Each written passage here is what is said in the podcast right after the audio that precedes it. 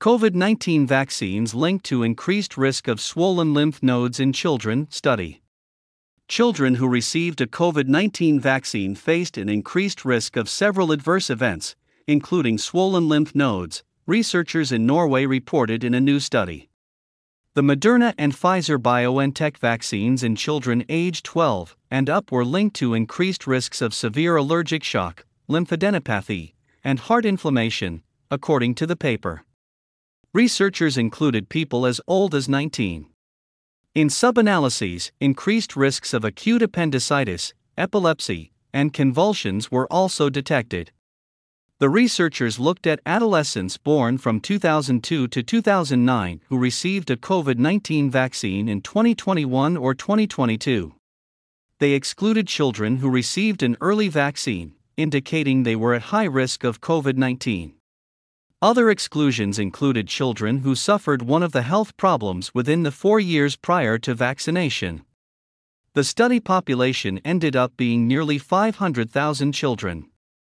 Researchers then analyzed data from the Norwegian Emergency Preparedness Register for COVID 19, which includes vaccinations and healthcare encounters, to see whether any of the 18 outcomes were associated with vaccination.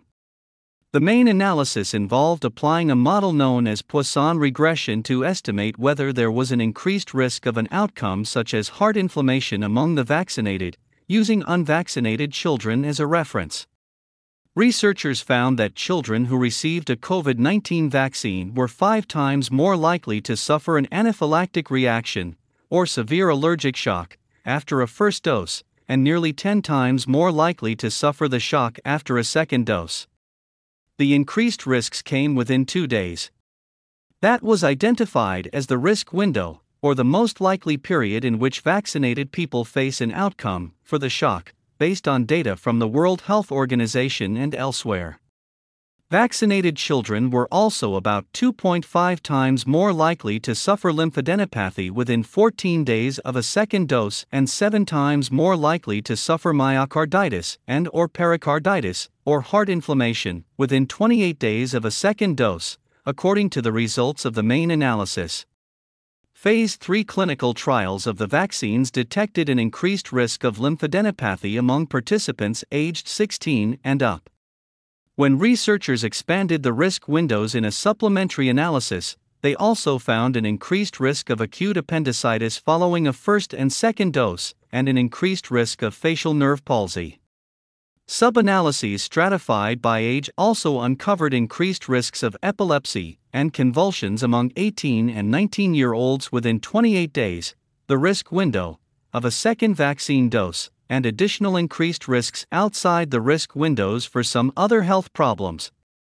Knowledge of potential post vaccination adverse events is crucial to weigh benefits against risks, and for future vaccine recommendations, German Tapia, with the Norwegian Institute of Public Health, and his co authors wrote.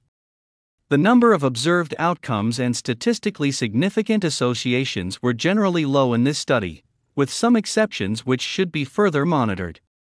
The authors said additional studies should be conducted to explore adverse events following vaccination among children.